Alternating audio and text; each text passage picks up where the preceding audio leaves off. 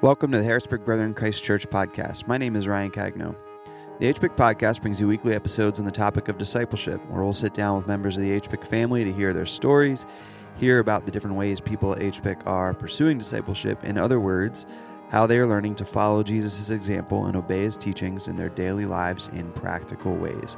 This week I talked with Bob Aronson. Uh, he's a professor of public health at Etown College. And uh, yeah, you might be wondering what is public health? I was too, kind of. Um, got a really good answer. I learned so much in this conversation about what it is, why we as Christians specifically should care about it and, and fight for it, some of the things that culturally kind of stand in the way of us doing that. Um, really good. If you're also wondering what in the world is public health, um, yeah, you're going to really enjoy this one. Thanks. Bob Aronson, welcome back to the podcast. Thank you. Thanks so much. Yeah, it's been so long since we, it wasn't five seconds ago that we finished talking with you and Jen. Um, so, Bob, you are a professor at Elizabethtown College, and your subject is public health. Correct. And I encounter many people who think they know what public health is, but may be a long way from really grasping it. Now you have me worried that I am one of those people because I definitely thought I knew what public health was, but yeah. And well, go ahead. So, what is public health then? Yeah. Okay. I mean, well, coming off of uh, COVID, people may think public health is all about vaccines and masks, and clearly that is what public health does. But it is far more than that. Uh, usually, when we think about health, we tend, to think of the opposite of health right. illness and death. Um, and we also have our lifelong experience dealing with healthcare providers. So, usually, when I talk about public health, I don't use the word care. I talk about I'm a health professional not necessarily a healthcare professional because I don't really venture into the treatment aspect of things. And in general, public health is uh, much less involved in treating problems once they're there and much more involved in preventing them from happening in the first place. And so, one of the consequences of that is people have no idea what public health is until something bad happens.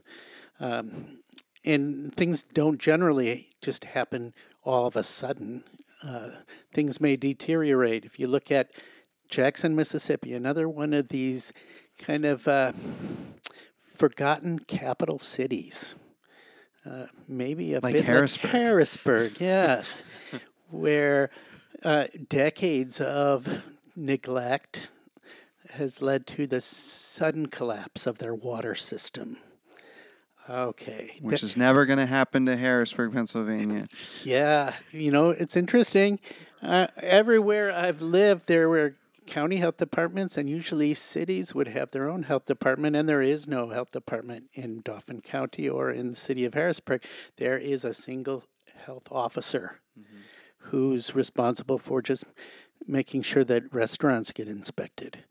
Um, and public health is far more than that. And I like to illustrate this when I tell I tell a story to my students. So back when we were at uni- at uh, Greensboro, I worked at University of North Carolina Greensboro, and we lived in a town in a little neighborhood called Hamilton Lakes. And as you might guess, there were little lakes in this town, and I would always have all my fishing tackle in the back of my car so that if I had the urge, I could fish whenever I wanted to. And I often found myself fishing on my way to work. And uh, in that context, I remember seeing a, fish floating on the surface, and it had a big lesion on it, a big round lesion on it. The fish was dead, and that's why it was floating. And you know, you think, "Whoa, what's wrong with that fish? What killed that fish?" Um, and other times I'd come and, and I'd see other fish, more than one fish. Sometimes I'd see several. Imagine you come back and you see dozens and dozens of fish, the same lesion floating at the surface you have to ask a different question. That's what's wrong with these fish, but what is wrong with this lake? Mm. And that kind of gives you an idea of what public health is about. Uh, the context in which people live, work, sleep, and play, those are the things that shape the health that they experience. Clearly, people have different predispositions, different genetic makeup, their bi- biology is different, but the vast majority of the causes of human disease and suffering is not related to genetics or biology or even the, the strength of your healthcare system, but it's related to the context of people's lives and their daily exposures. Social determinants of health have a great greater impact on populations and their health than uh, individual um, genetics. And so public health distinguishes itself from much of healthcare because we're focused not on individuals, but on populations. Why is this population doing well and this population is not? And uh, that really gets at the heart of our questions. You know, what is wrong and how are we producing inequities in health? Yeah. Why is it that some are doing so well and some are doing poorly? Yeah, how could it be, uh, you know, in the midst of a global pandemic, how could it be that, you know, black Americans are have such a higher rate of mortality, you know, in, in from COVID, for example? How could that be that citizens in the same country living alongside one another, like some could be that much more susceptible, you know what I mean? Mm-hmm. And we mm-hmm. dare not ask in that situation, what's wrong with the fish, you know what I mean? Right. But um, but people make assumptions. Mm-hmm. Oh, it's something cultural, right? Uh, or uh, maybe there are uh, crazy ideas about what's causing this that they may that people may believe that may influence their health-seeking behavior. But if you look at uh, experiences of African American uh, people in our country, we see some really interesting and horrib- horrifying outcomes. Um, I've done a lot of work on the area of infant mortality prevention, issues related to pregnancy outcome. And one of the shocking things that I came to understand was that um, while we know for every population group. As they go up the socioeconomic scale, their outcomes are better. Being poor is harmful, it has huge effects. Um, but it's interesting if you compare uh, using education level as a proxy for social class or socioeconomic status is a key thing in socioeconomic status. But um, African American women with a high school I'm sorry, African American women with college or higher degrees have worse outcomes than a Latina woman with a high school degree. And you ask, what's what's happening there? And uh, you know, definitely African Americans across all levels of the socioeconomic scale fare far worse yeah. than their white counterparts. Um, and so you have to ask the question why. And uh, people initially thought, well, maybe black women just have smaller babies. But if you look at African immigrants having children, their babies are just as healthy as white children's, uh, white babies. And right. so it's clearly not that.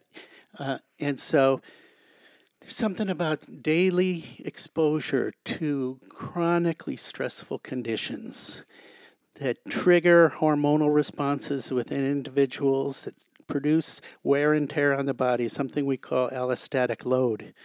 That, um, you know, when we are in stressful situations, our uh, body produces a fight or flight response and it's adaptive in those situations. But if you have to have heightened, um, hor- yeah, cortisone levels in your blood day after day, uh, there is no returning back to a normal level, and it produces tremendous wear and tear on a body. And so we see uh, effects related to people's experience of being black in America.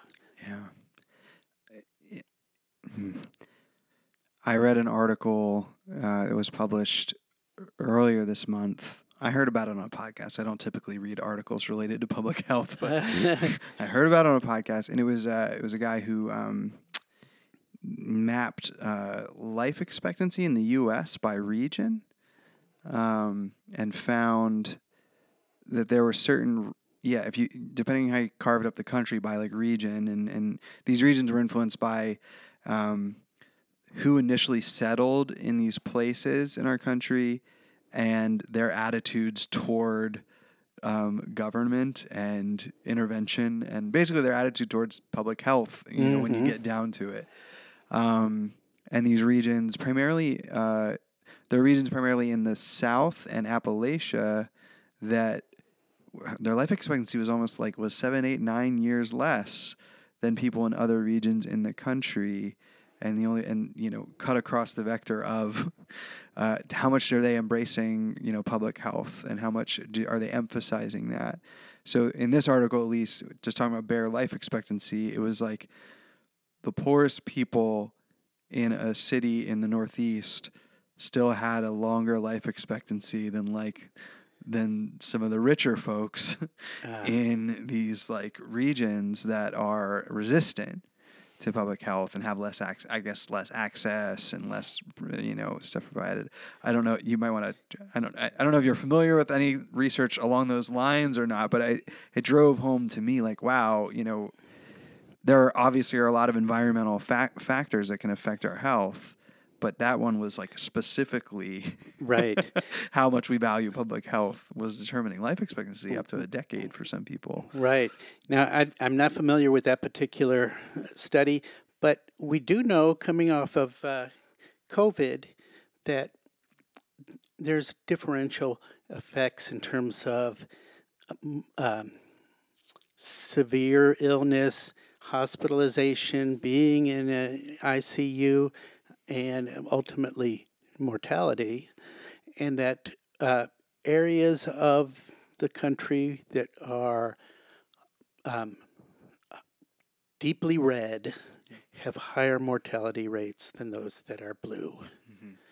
And in part, it's a rejection of public health, uh, public health symbolizing government, and um, a rejection of government interference in what people consider to be individual decisions. That it's not about why should I do this? It's only me that's going to be hurt, which is a, a fallacy anyway, because it's really everybody that's hurt. Right, right. Um, and this study, it, it it cut much deeper than like red blue, although it, there was a seemed to be a correlation there. But this study was looking at you know regions of the South that were settled by uh, slave traders from Barbados and, and wherever else. You know what I mean? Are not having a a concern for the general welfare of of the other, right? Versus you know uh, the Northeast, which is settled by Puritans and Quakers and folks who, um, in different ways, uh, came here with a more broad corporate vision of like flourishing. You know, we can critique this, but they came with the idea that you know this is going to be the shining city on the hill, and and there was a greater you know uh, openness to and promotion of the public welfare and public health and well being, um, and seeing the legacy of those things that. Yes, as we get down to modern times, can kind of map red blue in certain ways, but certainly uh, goes deeper than our current political kind of you know um, Right. situation. Yeah, uh, last week I spoke at a symposium in Baltimore, and I was asked to speak on issues related to gentrification. And the idea was that gentrification is in part a forced migration.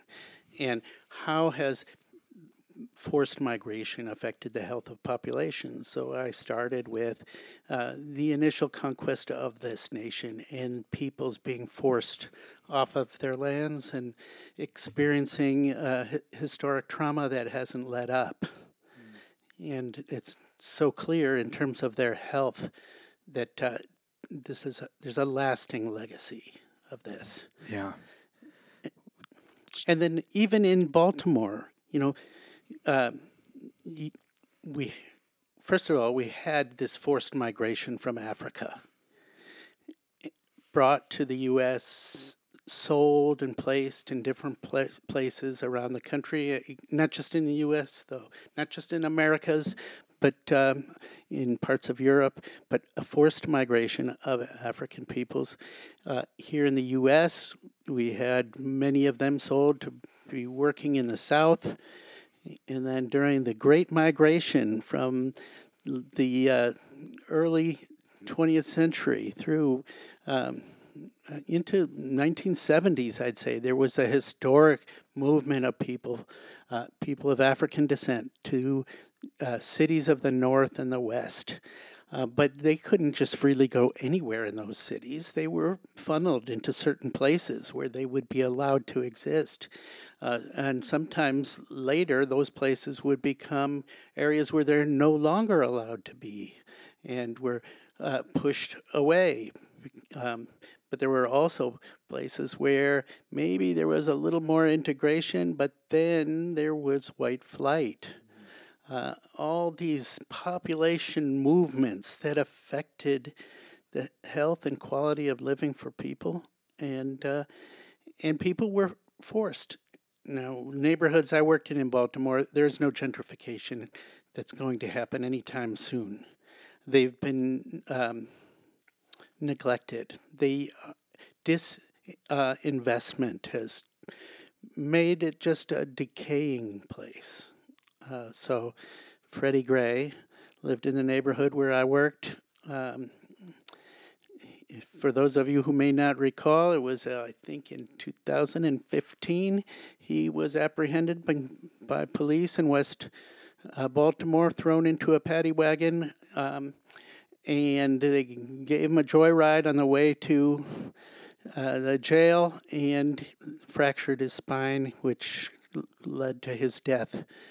Um, Freddie Gray had been exposed to terrible housing conditions that made him have lead poisoning, issues of blood lead levels in, that were causing dam, damage to him neurologically in terms of his uh, learning potential, behavioral issues.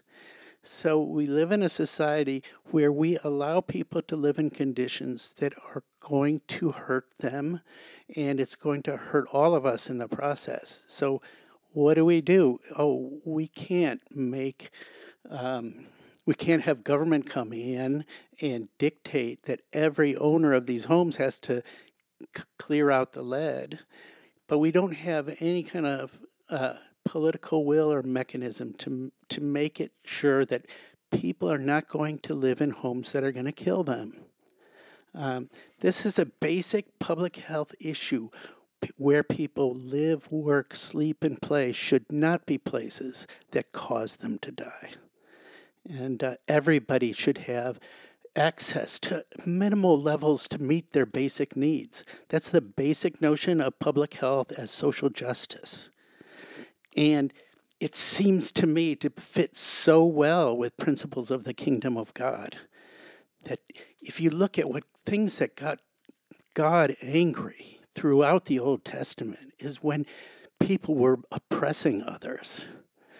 Today, um, Hank referred to a year of, of, uh, of well, actually, it's talking about um,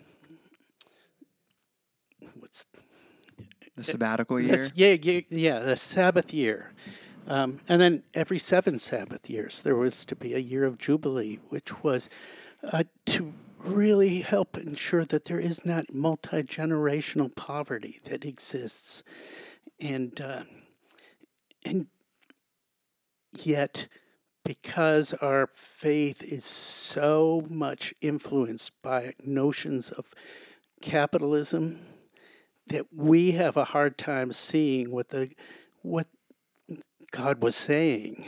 Yeah, yeah I was going to ask you like to make the biblical case for me for like why should we value public health because we've been through a season and maybe through decades now where many Christians in our country have have re- rejected these notions as social, socialistic or what have you, right? Um, and you've already begun to make that case of like, well, maybe if we read the, you know, the the Torah or or the prophetic literature or you know, so much of Scripture. Um, but I mean, please continue. Like, why should Christians? Let's not assume this. Why should we care deeply about public health as Christians? Okay. Well, the first thing I would say, even this is not even talking from necessarily a, uh biblical justification, but um, none of us are able to ensure the conditions are going to be healthy where we are. We like to think that we are responsible for our own health.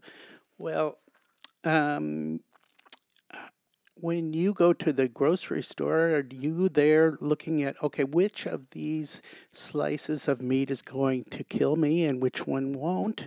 Uh, how do we judge whether this thing is contaminated? Wait, are there killer meats out there? I didn't know about this. yeah, that's quite possible, but hopefully they don't make it on our shelves. How do we control the air around us? People like to think, well, the, the Constitution doesn't specifically say anything about public health. And whenever the, something is not clearly stated in the Constitution, it falls to the states.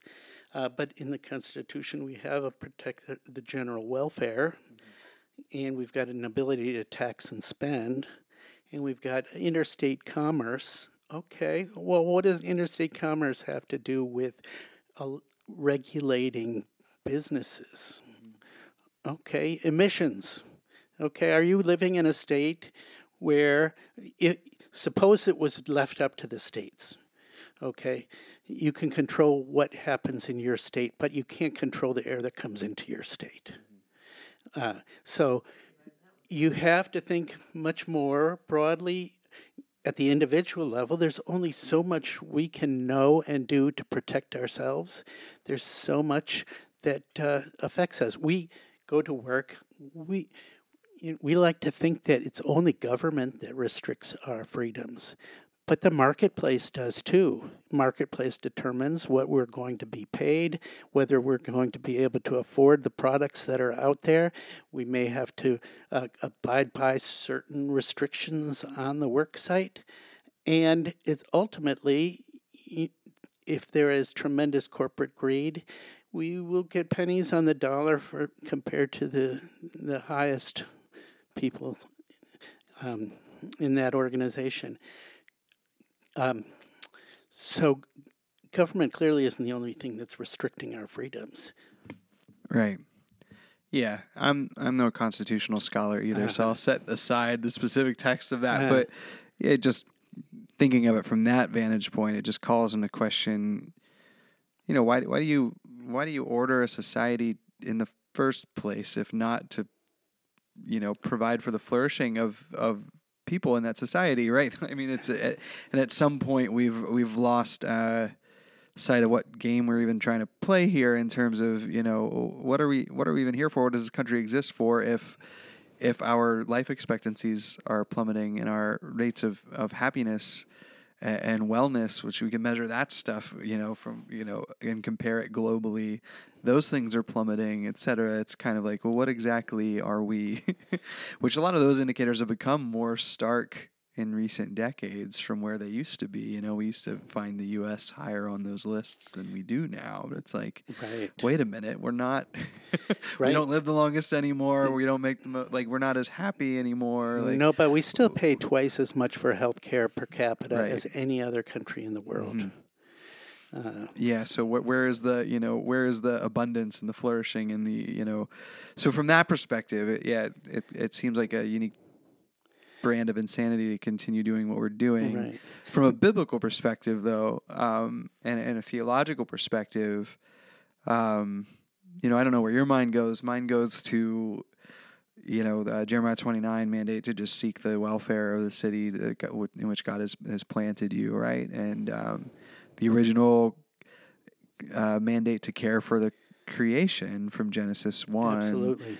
Um, uh, you know, I think of some of those things, and just the general mandate to the church to you know live as light in this world, and to. Um, but as you mentioned before, all throughout the Old Testament, the concern for um, the subsistence of widows and orphans and foreigners. Right. And and there are I mean there are literally public health laws in the Old Testament as well, right? There, there literally are those. Right. So if we, you know, if we want to talk about public health, there's there are literal like laws like purity laws and other things directly related to the public health of the Israelites. Yeah, and, and related to caring for the widow and the orphan, look into uh, you know, uh, Book of Acts. Okay, so you know people coming together to support one another, and creating a fellowship that extended beyond just people of Jewish descent, uh, and they created systems that matched pretty well what people of Jewish descent was were used to. Mm-hmm. And what did they discover? Oh, it was the the Hellenistic widows were being forgotten in the distribution of food. And this was an issue that needed to be addressed because it represents inequity mm-hmm. within the church that should not happen. Mm-hmm. And so, you know, they put together a group, primarily uh, Hellenistic uh, members of the church, to remedy that and figure out okay, what's a new way to do this so that we don't have systems that provi- provide advantage to some and disadvantage to others. Right. Notably by upping the representation of the disadvantaged and putting them in power. Right. um, notably, which is a really fascinating case study. And I think we can make a very solid case scripturally why within the church public health and equity ought to uh, ought to reign, right?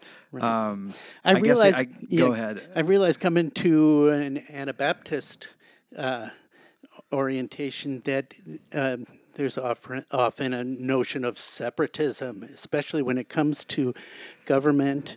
Yes. And, yeah, I was going to say we have a um, fraught relationship with the idea of government power as the vehicle for bringing these things to bear. You know, I think that theologically we would be like, yes, we, we want to see public health, we want to see equity and justice in, in a whole host of ways.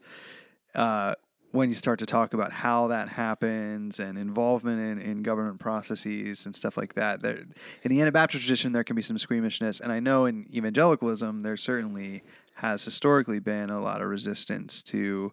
I think that's probably a little bit more where the, the rub comes for people is kind of like, okay, well, we would like to see more people have opportunity and flourishing, but we don't trust the government to, to be the, the thing doing it. Right.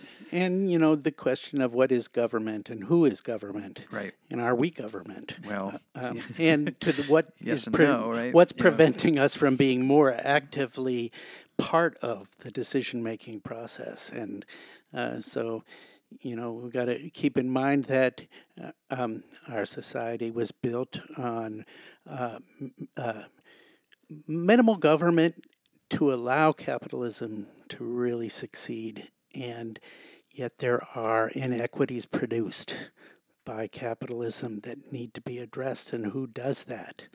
Um, clearly government is one way.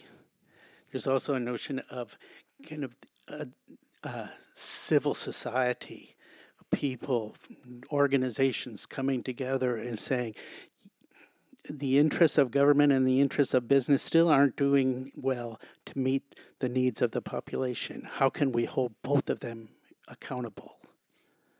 And uh, because we managed, in order to protect the status quo, make sure there's enough division that that does not happen. uh, what public health is a mixture of public and private interests working together to help ensure the conditions in which people can be healthy.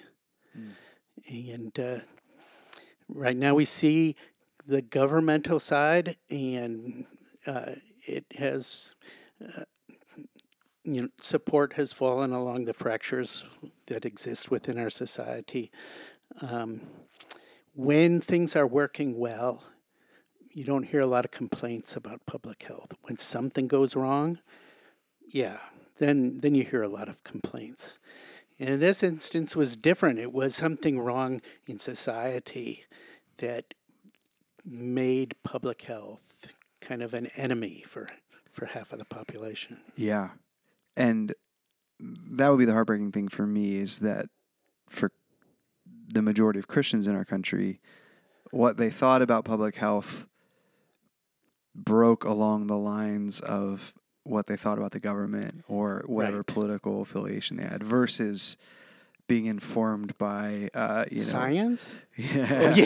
I was going to say scripture, but yes, also Yeah. that. Um, yes, Yeah. yeah. yeah, Well, I was just going to, yeah. I mean, Well, yeah, when n- n- I- I scripture or mean- science. One, I didn't, yeah. science when it comes to uh, our thoughts on the specific um, things being asked of us as a society in those moments. But from a scriptural perspective, just their, just our general attitude towards the idea that I should make personal sacrifices um, for the sake of others' health and for the sake of our, our health more broadly. Just this idea that I am not a ship sailing alone through the sea. I am in this fleet of hundreds and thousands Right. of other ships, and in my going to the left or the right is going to affect uh, the people around me, and that, and and so I'm going to submit uh, my own will in that situation, whatever it might be. You know what I mean? Um, you know, believing the science versus not believing the science. I, I I'm I'm more just interested in well, are we even coming into that those deliberations with a baseline openness to a concern for the welfare of other Right. people, right? Um, eh, when our, our thoughts about the government, when our thoughts about compliance to that, et cetera, when that's the you know that's when that's the horse leading our cart. Uh, I don't think I'm using that metaphor Yeah. right. Then then we have a problem, you know. And and as an Anabaptist who has a troubled relationship to well, how do we relate to government power? We should all agree that a concern for the public health um, is a non-negotiable, important thing scripturally. Um, and then we can fight a little bit about how exactly we get there. Maybe. Um, I'm just going to listen to whatever Bob says, Yeah. and that'll be that. But We could have a whole nother conversation about Christianity in America and how it's a syncretized religion. right, and uh, you know the the way that our ideology about individualism has permeated so much of the way we think that uh, it's hard to separate biblical truth from what we believe based on that ideology.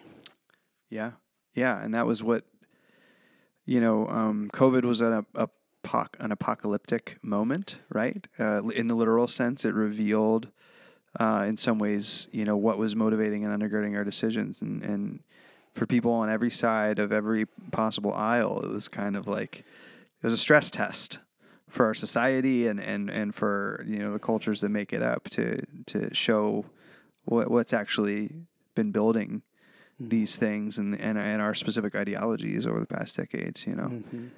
Yeah, I've thought you've- I'm no ex, I'm I know nothing about the biblical languages.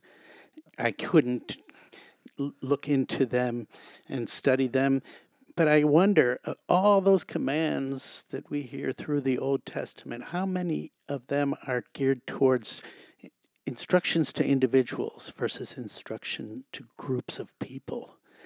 And we are so individualistic. We've made the gospel entirely individual. We don't see it as something that impacts whole populations. Well, whatever whatever's below an amateur, that's what I am in regards to the original biblical languages. But Ah. I can, I know enough to know it's, and you suspect this and probably know it. Um, it's uh, f- far and away the prize goes to the uh, second person plural when it comes to the commands being given. It's it's the Bible is is y'all up and down the board. Right. Um, especially, I mean, the New Testament. Just assume that when it says you, if it's Paul writing, if it's Jesus Mm-hmm. y'all, speaking, it's yeah. y'all, and we don't have the issue. It's we have a real issue is which is in English.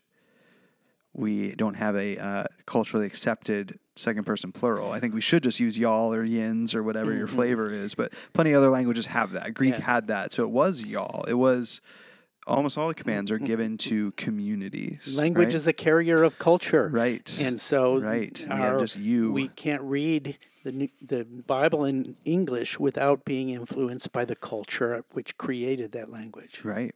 and we've paid the price for that. Yeah. And um, and yeah, yeah, our we we don't have time to get into just how notions of of freedom and liberty if you know caused us to. Mm. Uh, do a hatchet job on Galatians and some of these other uh, passages. Um, during the COVID times, you know, in the community that I was living in, there were these yard signs that someone had made, uh, some local politician that said like "walk as free people," um, you know, and with a with a American flag. And I think this the insinuation there was like, don't submit to like COVID regulations. And uh, and I was like, man, you should really like keep reading that verse because it's like walk as free people, but then goes on to talk about not like Right. not abusing your liberty Right. uh, at the expense of like it literally the in the same sentence the same breath Right. scripture was like um y- you know your liberty is not license um but for whatever reason what, what's been in the water for us as a as a people here for a long time lead us to deify um, these notions of individual autonomy um, you know, just all the westerns and all the just the cowboy mentality that we've had for you know so long in this country. It's just this like rugged me versus everything and everyone. Um, notion, yeah, notions of notions of public health, notions of public welfare, public anything become kind of implausible to so many of us. Um, and I hope we're being discipled out of Right. some of that thinking. Right. I do see some hope in young people thinking uh, about the issues that they see on a daily basis. And they're often concerned that the church has not done a good job of addressing them. And uh, hopefully, we can keep them as a vital part of the church so that we can be transformed even as they come to maturity and, and help us to see these things. I hope so too. I mean, I'm heartened by the amount of young people that are in our congregation, at least, and are, are passionate about these things. And um, we've been through a tough period, Mhm. but it's been a wake up call, and I hope a good way for for a lot of folks. And um, man, so appreciative of the work you're doing, and I wish I could talk with you more and learn more about you know the dynamics involved here, and we probably will at some point. But um, I think even what you've shared will just hopefully uh, get the gears turning for us and some of the different factors and things involved in in what we're seeing. Um, what influences health in these different communities and subsets of people and um, yeah Yeah. Well, uh, I'm so glad to be at a place where uh, um, these things are being talked about, and I'm not the only one.